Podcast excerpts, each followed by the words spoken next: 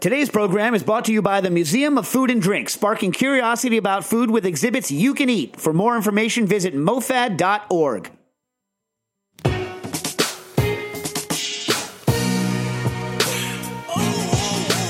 Thank you for listening to Heritage Radio Network. We are a member supported nonprofit food radio station. That means that every single thing we do, from broadcasting 35 weekly shows for free to bringing you exclusive content from sold out food events across the country, to offering scholarships to high school students, is only possible thanks to the support of our loyal members. And we want you to join the club. Become a member during our 2017 summer drive to get access to sweet swag and pledge your support to the world's only food radio station. Visit heritageradionetwork.org slash donate to become a member now.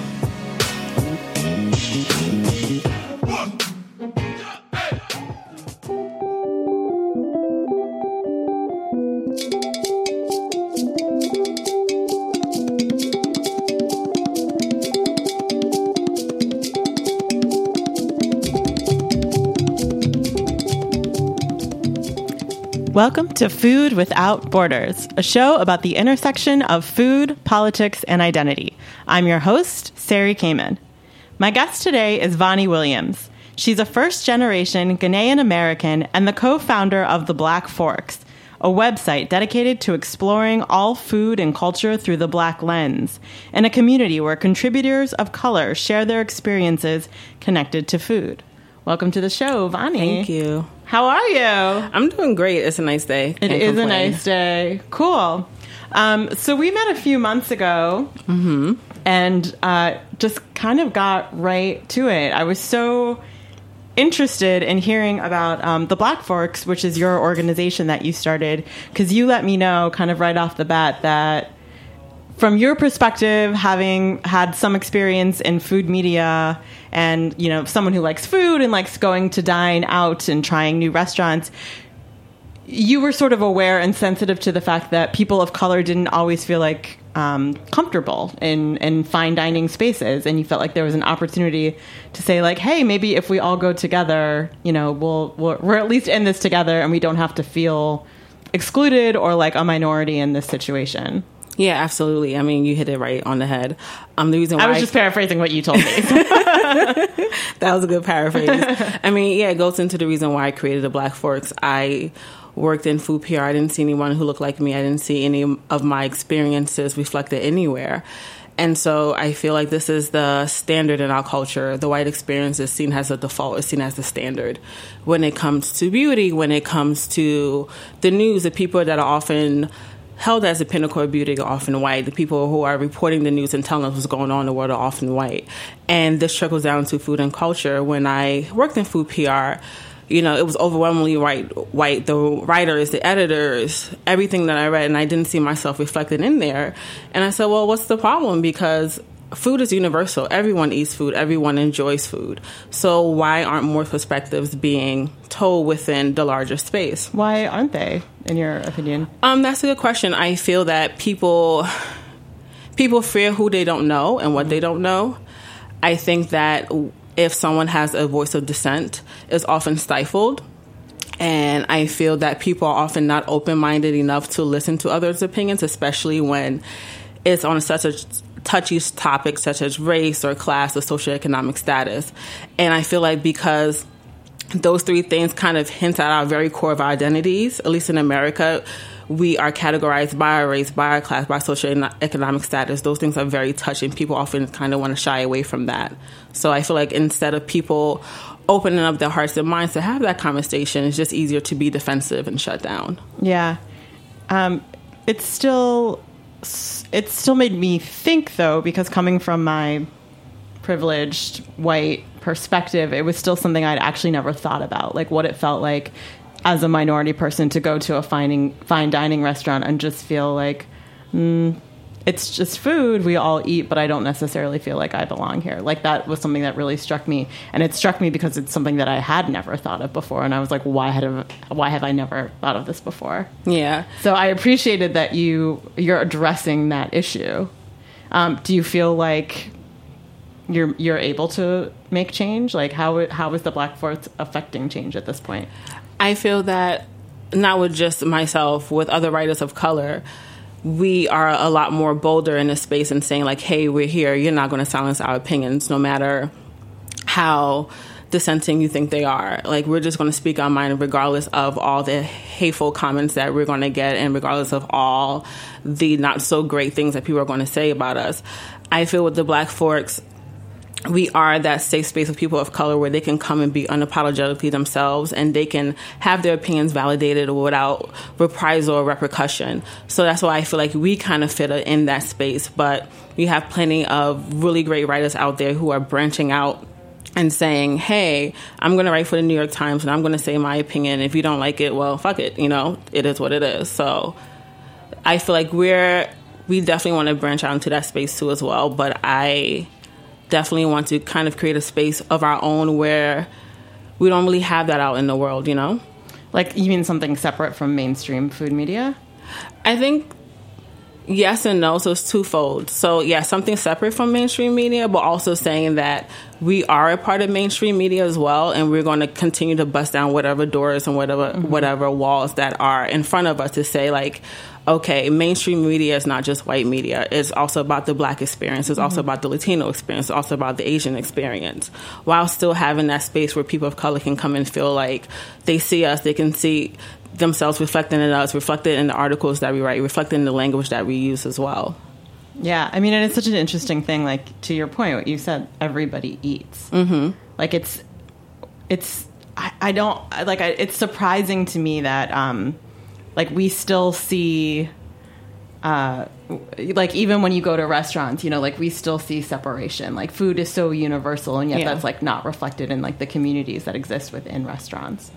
So yeah, absolutely. Um, I'd love to touch a little bit on your background before we continue this conversation and kind of like take a step back. Um, tell us a little bit about your upbringing in Ghana, like when you lived there and what that was like. Absolutely. So, like you mentioned, I'm first generation Ghanaian American. Mm-hmm. My father immigrated here in the 70s, actually lived in Canada for 10 years before coming to the US, and he met my mom in the 80s, and they both came here. So, growing up as a child, I always knew I was Ghanaian. I knew Ghana was a country in Africa. I didn't know, know, exactly where, but I knew that I was an American according to my parents. So I always describe my my upbringing before I went to Ghana to live there as little Ghana because it was a little microcosm of the home country where we kind of practice all our traditions and our customs and ate traditional Ghanaian food. When I was seven years old, I moved to Ghana for about three years. So I lived there until I was 10. And it was definitely a big culture shock, definitely a huge adjustment from everything to what we call African time, where people just kind of take their time to mm-hmm. live life, whereas opposed to America, everything's always very rushed to even the concept of, of dining and eating out. I remember in my three years living there, you know, we ate out maybe once, and it wasn't because my grandparents couldn't afford it. My grandparents came from from affluence. It was just food was seen as a community thing. The you whole, ate out one time in three years. Yeah, because in Ghana it, it's changed a little bit now but um, it's just not a thing that you do. Mm. You may pick up something on your way from school or you're on your way back from work, but in terms of dining, it was very familial. So you'll have everybody cooking, everybody will eat from the same pot it was it was definitely more of an intimate experience than something you would do going out and spending money for. Mm-hmm. Uh, let's see. Yeah, life was just very, very different. I remember telling you, even when I came back here, the way people spoke, I had to get adjusted to that mm-hmm. because in Ghana, there's something called the Queen's English. So you learn English like how they speak it in the UK, not necessarily in America. So things like biscuit, I had to learn that they were called cookies now. And even something so simple as when people spoke. You know, in Ghana, when you speak, you speak declaratively. If you ask someone to say, you say it as is. When I came back here, I had to get used to people kind of speaking, and having an uptick in their voice after they spoke.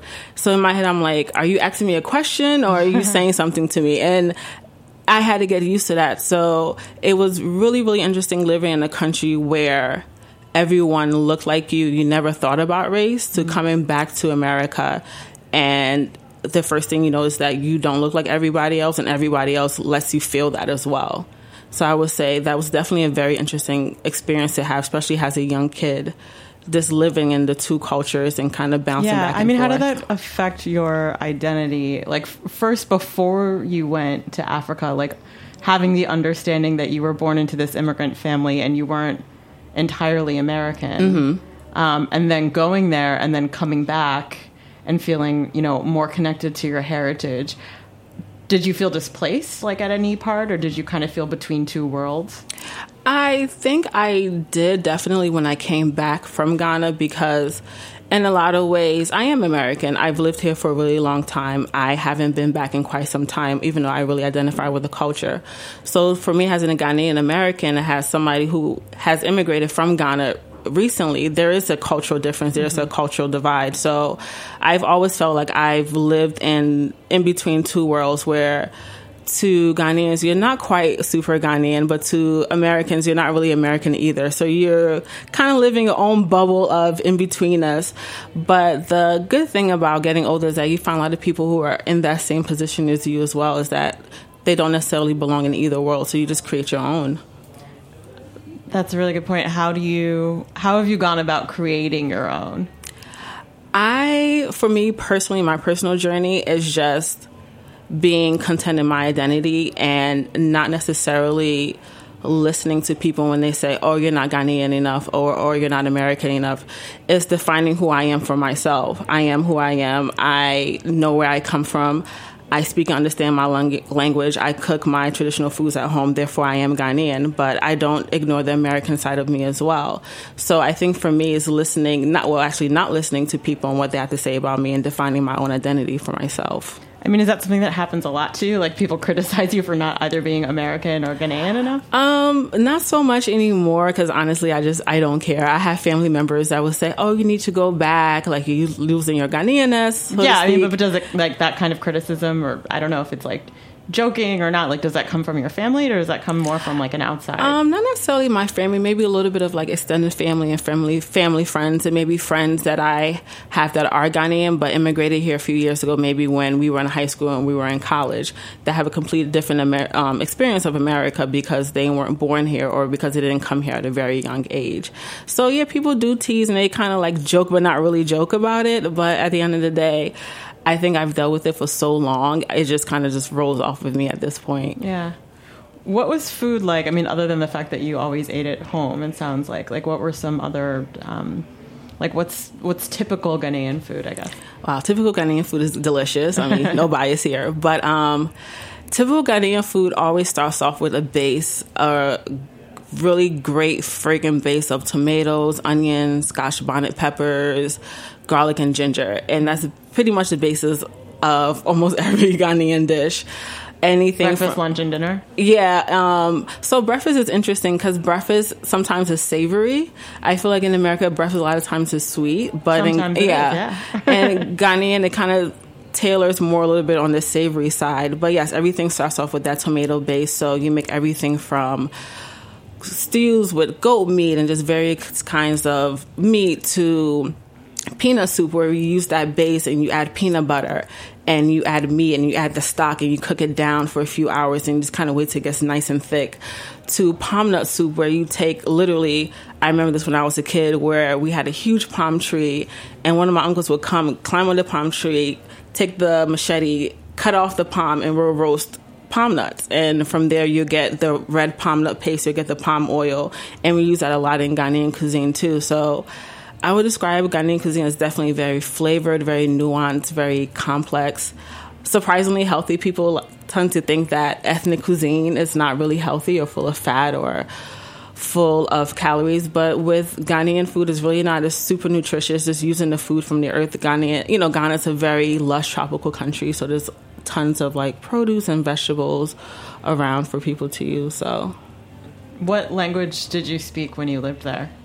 So interestingly, I spoke two languages when I was there. So my parents on my mother's side, they're from a tribe called Fanti, but my grandmother grew up with people from the Ashanti tribe. So the Ashanti speak Twi and the Fanti speak Fanti. So I actually end up learning both languages. You learned two languages Yeah. while you were there. Yeah. In three years, you said. Yes. That's a lot. Yeah, learn. Yeah. It is a lot to learn. Um, my grandmother definitely is still Ghanaian pride in me. She was like, "You're a Ghanaian. I want you to learn the language." So she kind of did like a crash a crash course in languages where I wasn't spoken to in English for a very long time. I only spoke English in school. Hmm. So as soon as I came home, everybody spoke to me in Twi and Fanti. And if I didn't understand, sucked for me. I mean, it's one thing to learn a new language, but you were trying to orient yourself to two different languages at the exact same time. Yeah. Um, so the languages are kind of similar. I tell people it's kind of like learning Portuguese and Spanish, where they're mm-hmm. different enough where you can tell the difference, but there are some words that people share. So to me, it wasn't it wasn't as difficult for me. It's difficult now because outside of my family, nobody in my circle of friends speak Fanti. So sometimes I mix up my words. Mm-hmm. People are like, "What are you talking about?" And I'm just like, "Oh wait, wrong language." but in in Ghana, it's not necessarily that hard because there are plenty of people that speak two, three, four, five languages, oh, okay. all really fluently. So. So when you came back to the United States, like you were still pretty young. Yeah. And was it difficult? I mean, other than you know, you said you had to kind of like reacclimate yourself to certain, um, you know, ways people speak and like some some language choices, but just like in terms of kind of reconciling yourself, like and assimilating yourself, like as a young person. Because I know it's like there's so much pressure when you're young to like to to be cool and, yeah. and like you kind of just want to fit in when you're young. Like mm-hmm. individual individuality is like not so much a thing at that yeah. point. Did you feel very displaced like as a young person trying to like reacclimate yourself? Absolutely. And i'm the kind of person that i've always stood out whether i liked it or not. For all the listeners out there i'm very tall. I'm 5'11 you know i have very distinct features. So I, I, felt like when I came back, I tried to acclimate myself to the culture and to the people, and it wasn't working. Like I sucked at it. when I tried to speak with an American accent, I sounded like an African trying to speak with an American accent, and so I and it was painful for me to kind of adjust to that and learn that hey, no one will ever see you as them. You will always kind of be an other in some form or fashion. And um, to answer your question, yes, it was difficult because I think as a young kid, you don't want to learn that you don't belong. Mm-hmm. I think it's a human it's human nature to want to belong to something. And so when you're really young and you don't have that strong sense of, of, of identity it, it could kind of rattle your world a little bit. And i think it did for me for for a few years for quite some time. Yeah. Um, just speaking now in terms of how things are like in the world and there's been so much anti-immigrant sentiment and like you don't necessarily have you know the the experience of having come to America for the first time from mm-hmm. a different country, but just to feel like all of a sudden you know think the tides have kind of shifted and there there is a lot of hostility in general towards people who aren't like patriotic and you know of a certain way and, and born and bred in the United States. Like how does that feel having such um, you know, just like a like a colorful background? Um, it's definitely interesting, especially now in Trump's mm-hmm. America. You see a lot of the anti-immigration policies. Uh, what always confuses me about when people are against immigration is that immigrants have built America. Literally, America is a land of immigrants. So when people say things like "go back to your country" or "learn how to speak English," well, when Christopher Columbus came here and decided to take over America because he thought it was a new land, like people here did not speak English. They spoke the languages that various Native Americans spoke when they were here. So I it infuriates me, and I try I try for it not to get to me very much because especially as I get older, I understand that not everyone thinks like you. And especially with us being in New York and being this multicultural bubble, we tend to be very liberal with our thoughts and we tend to find our tribe of liberal people who understand that. But when you travel to plenty of other states outside of New York, we don't have, the same sentiment is not there. So for me, I guess for my own personal self care, I try not to get too enraged about it because I know there there are a lot more people who think that way, whether they vocalize it or not. Yeah, um, I think you know the same thing is true a little bit when you're talking about food and race, and that's been like a really taboo yeah. subject. Like I think even in New York, and like we're just starting to talk about. You know, like there's there's a lot of conversations that are happening around like immigration and everything um, because of what's going on in the world but I think that there's less that have to do with food and race. And you and I were just talking about this article that appeared in Civil Ra- Civil Eats mm-hmm. that just brought up the top, like just brought up the fact that food and race is like not a topic that's covered very much. Um, And so it was this great article in Civil Eats, and it spoke to several different writers of color. And I just wanted to read this one quick passage uh, that Bonnie Tsui, I hope I'm pronouncing her name right. So she wrote an article in the New York Times talking about like the kind of casual racism of the Asian salad that still exists on so many menus. Like you see, you know, not so I much in like and yeah, just like- and she just got all of this like horrible backlash thrown at her. And so speaking to um, speaking to that that point like that she got so much so many people were outraged by this she says i received a lot of notes that relied on flawed logic a setup of false equivalencies that just because someone writes a piece about x she doesn't care about y. She's making too big a deal out of z. She should be worrying about a. Instead save your outrage for b. This message this dismissive trolling sends we're not allowed to talk. We're not allowed to make critical observations about the language we use for food or see it as telling of our wider perceptions of the world and the people in it. So when I read that, it just made me think about the Black Forks and what you do. Um, have you ever had an experience like that? Like where you've tried to speak out about you know why you started the black forks? Like the fact that you didn't see like your own voice represented in the food media world and then faced that sort of criticism or opposition? Um, yeah, so I would say um, there were one or two incidents when I worked in PR and I will talk about the food. And because I, I come from a Ghanaian background, my palate and my sensibilities are different than someone who's of a European background who's white. And I remember trying something, I didn't really like it. I'm like, I don't really like this. Person was like, well, you don't really know food. and it's like, no, I eat food. I enjoy food. I cook food very well. My opinion is valid. And at that uh, at that time, to be honest, I didn't say anything because I was in a professional setting, and I didn't want to rock the boat and kind of embarrass my bosses, so to speak. But I was very very upset because I'm like, oh, why don't I know about food? Because you thought this was delicious and I didn't. I mean, food is very subjective; it's a matter of taste. Just because you thought it was delicious and I didn't think the same doesn't mean that you're right and I'm wrong, or vice versa. It is what it is, you know. So I I find that especially as a person of color, if you don't lean towards the Eurocentric view of food, like if you don't think French food is the best food in the world, if you don't identify with the Western European traditions, you don't know food. And it's like, okay, if I don't know Alain Ducasse, like, so what? Does that, does that mean that I don't know food and you do? So I think that perception of you have to know this particular cuisine, this particular country of food to know food in general, I think is one of the most dumbest things I've heard. And what is that to say about the millions and bill- billions of people that don't eat these foods but know food too as well? And so, I mean, that experience kind of happened to me in different kind of permutations in different ways. and that was before you started the black forks This is before I started the Black Forks. So when I started it, my partner who works in hospitality, he's worked in hospitality for quite a few years. We were just talking about it, and we will say, "Hey, we'll go out to this restaurant."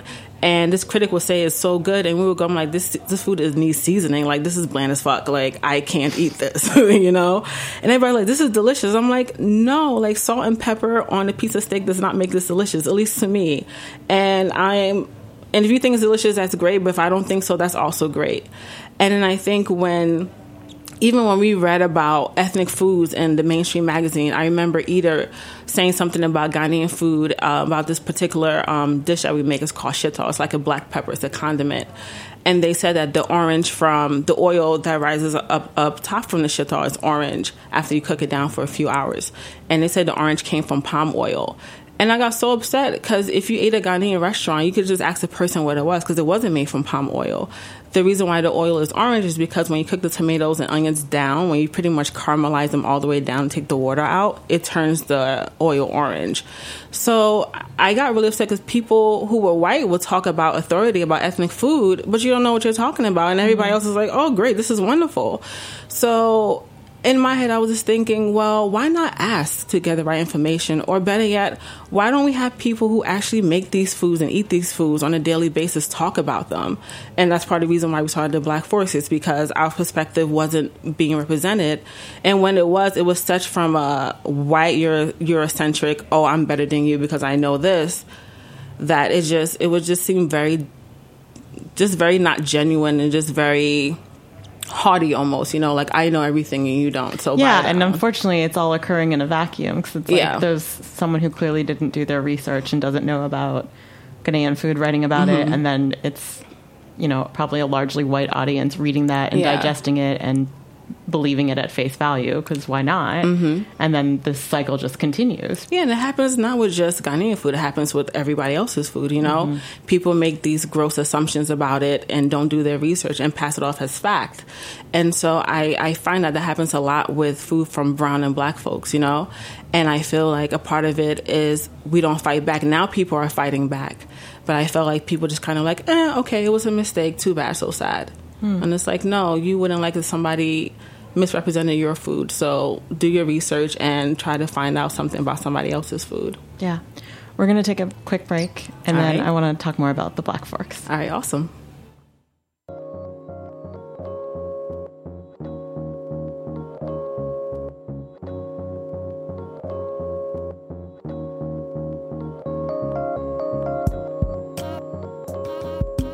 Hi, I'm Dave Arnold, the host of Cooking Issues on the Heritage Radio Network. We all know and love Chinese takeout dishes like General Tso's chicken and egg rolls, but here's the thing even though we call it Chinese food, it's not like the food you'd find in China. What's the story behind this cuisine, and how did it become so popular that you can find a Chinese American restaurant in nearly every town in the country? The answers may surprise you. Visit the Museum of Food and Drink in Brooklyn and see our newest exhibition, Chow, Making the Chinese American Restaurant. Chow engages visitors with compelling accounts of how Chinese immigrants overcame racism and created Chinese American cuisine. Discover the science behind the flavors of your favorite takeout dishes, feast on rotating tastings developed by the country's most talented Chinese American chefs, and try your hand at writing your own fortune, which will be baked into actual cookies by a 1,500 pound fortune cooking machine. What better way to learn, connect, and eat? You can visit Chow at the Museum of Food and Drink on Fridays through Sundays from noon to 6. Tickets and more information can be found at mofad.org. Hey, I'm Jimmy Carbone, host of Beer Sessions Radio on the Heritage Radio Network. Our show's about beer, cider, things behind it like grains and malts and hop growers, and we'll talk to beer bar owners, brewers, kind of the whole world of, of what's going on in drinks. Tune in on Tuesdays at 5 p.m. Support my show and all of the Heritage Radio Network programs. Go to heritageradionetwork.org and click on the beating heart to donate.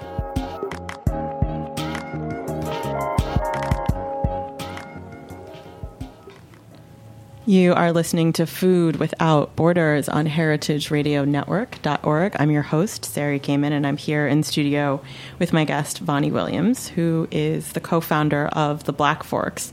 Um, so we've been talking about her time when she lived in Ghana as as a child Yes, as a youngin. and then assimilating back into the United States and uh, the Black Forks, which is a platform she created to. Well, why don't you say it in your words? I'm not going to repeat myself. Sure. So the Black Forks is a content platform that explores all cultures and food through the Black lens, and also a space where multicultural contributors can share their stories surrounding food and their experiences with food. So the Black forks is essentially a space where people can come and feel like they can be themselves and feel like they can see themselves reflected in our work and who we are and just with their experiences with the world in general. So you just gave a couple examples of why you felt like there was a space to create the Black Forks, and since you've created it, um, and then since I don't know, since since whenever, like since since recently, it does seem like there is a little bit more effort. Like at least from my New York centric point of view, people are trying a little bit harder to incorporate different voices in the food media space, and I think so much because of the election and you know everything that's happening. Um, there are more conversations than they used to be in the food world, at least, that have to do with immigration and also race. And like this article that we just spoke about in Civil Eats, do you see progress? I mean, compared to my time working in PR, definitely. Mm-hmm. I would say I see progress a lot with the food people at the top. So I see major food editors asking people of all backgrounds, like, hey, c- contribute, pitch us a story. We want to hear from you. Where I feel maybe two, three years ago, that wasn't necessarily the case because people felt that there was no space for that. People felt, well, I don't want to be controversial. I don't want to lose my audience. I don't want to be in the middle of an argument or a debate. So that's where I see the most change happening is from the top with the food editors. I feel that now I can name at least five food writers of color where when I was working in PR, I couldn't name anyone. And I'm sure those people were there, but they were just so hard to find. I feel like now people you can find them more easily than you were able to before. And so, in those ways, I do feel like the landscape is changing where as people of color, we have more visibility, and then people are also asking for our stories as well concerning food. I think it kind of happens also like from the top down and like starting with chefs. Mm-hmm. Like as we see more diverse chefs gaining notoriety, like people like David Chang, who are, are just so visible and so outspoken, maybe that trickles down a little bit um, onto the editorial side as well.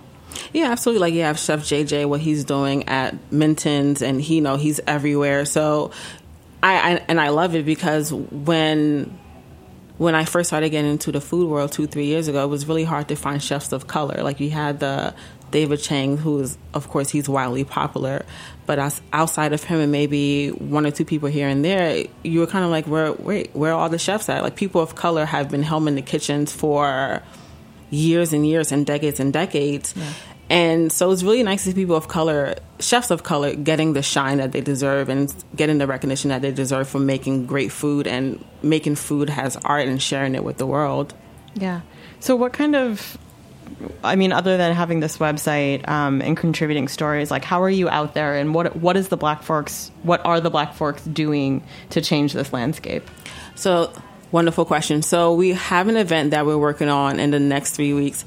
Can't say too much about it yet because details are still being finalized, but it's going to be an event where we celebrate the Caribbean and not just the food, but the culture, the people, the landscape, the weather. So it's going to be a full immersion experience. So I'm really excited about that. So if you want more details, check us out on Instagram, Twitter, and Facebook. Um, in terms of things other than the event, I think what we really want to do is network and go out and meet people who are in the food space. What I'm noticing is that when we go to a lot of events, you see a lot of the same faces, and I'm learning that the food world is very small. And I left PR for a bit because now I work in tech, so I'm not necessarily in that world 24 7. So for me, it's just connecting with other like minded people who are doing the same things I'm doing or something pretty similar and say, hey, let's connect, let's collaborate, let's see what other things we can create together. How is that going so far? Like, are, do you feel like other outlets are, are receptive to you? Like, are you making those connections? Are people interested in, in forming those types of collaborations? Um, I would definitely say yes. Uh, one person, I mean, a few people that stick out in mind that uh, who have given us some invaluable advice or just like sat down with us, like Chef JJ has been a really great support. I mean, we told him about our website even before we had our website. He's like, "Cool, I'm down." Um, I've met Helen Hollyman of Munchies, and she was totally on board, and she gave us some really great advice, some invaluable advice about the website and being true to our voice and sticking with it.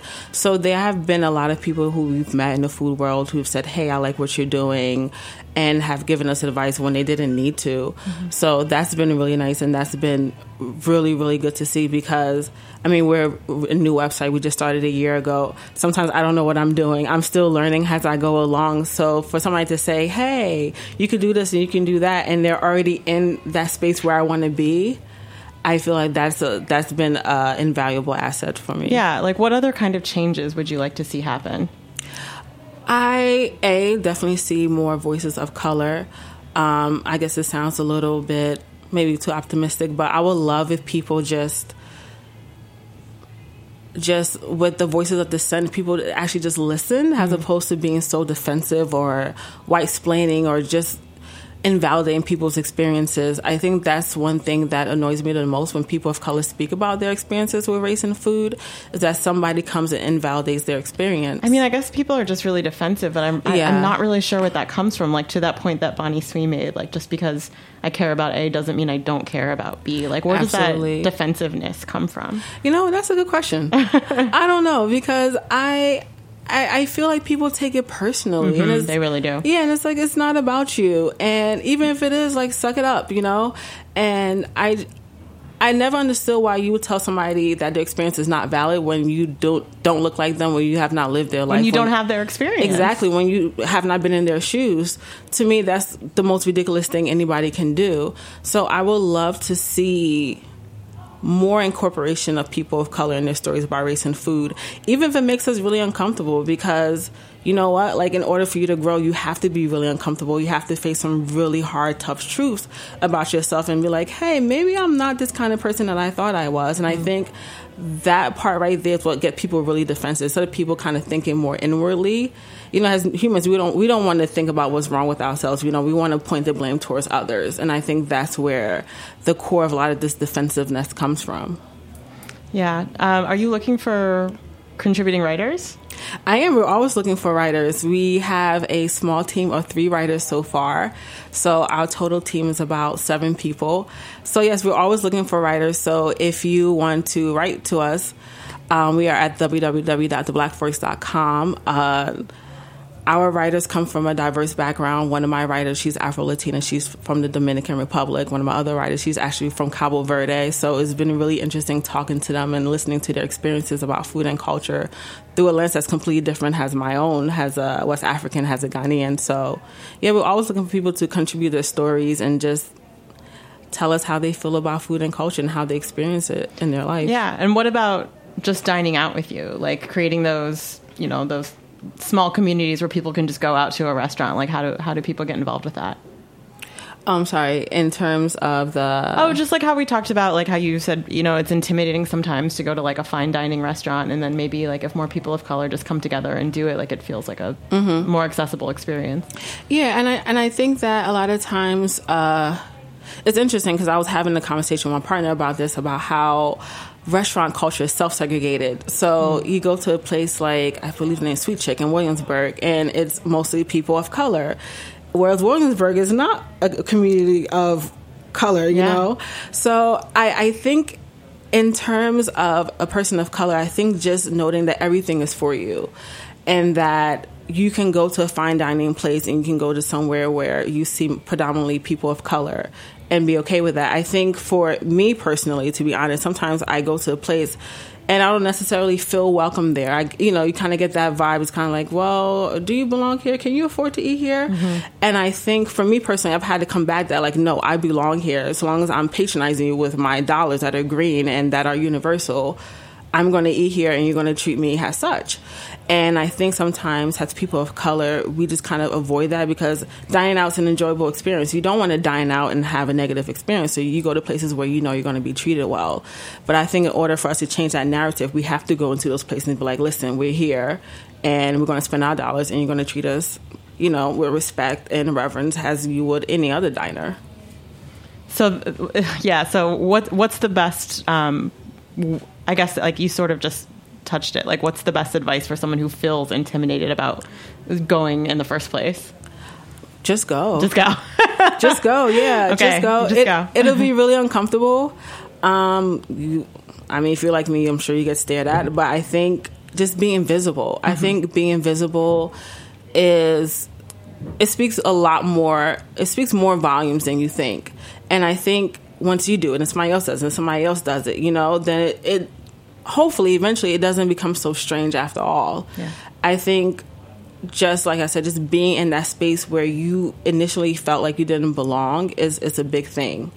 And it kind of reminds me, I don't know, like you know, the civil rights era, when people would go into Woolworths and they would stay there, and then one friend would come and every, everybody else would come, and eventually Woolworths had to desegregate because people were coming. And I feel like we kind of have to do the millennial version of that, you know, when it comes to fine dining and establishments where we initially don't feel as comfortable.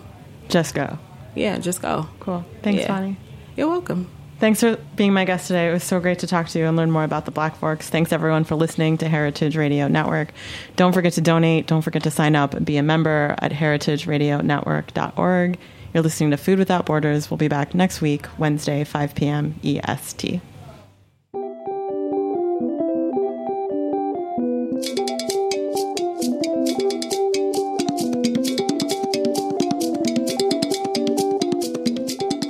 listening to Heritage Radio Network, food radio supported by you. For our freshest content and to hear about exclusive events, subscribe to our newsletter. Enter your email at the bottom of our website, heritageradionetwork.org. Connect with us on Facebook, Instagram, and Twitter at heritage underscore radio. Heritage Radio Network is a nonprofit organization driving conversations to make the world a better, fairer, more delicious place. And we couldn't do it without support from listeners like you. Want to be a part of the food world's most innovative community? Rate the shows you like, tell your friends, and please join our community by becoming a member. Just click on the beating heart at the top right of our homepage. Thanks for listening.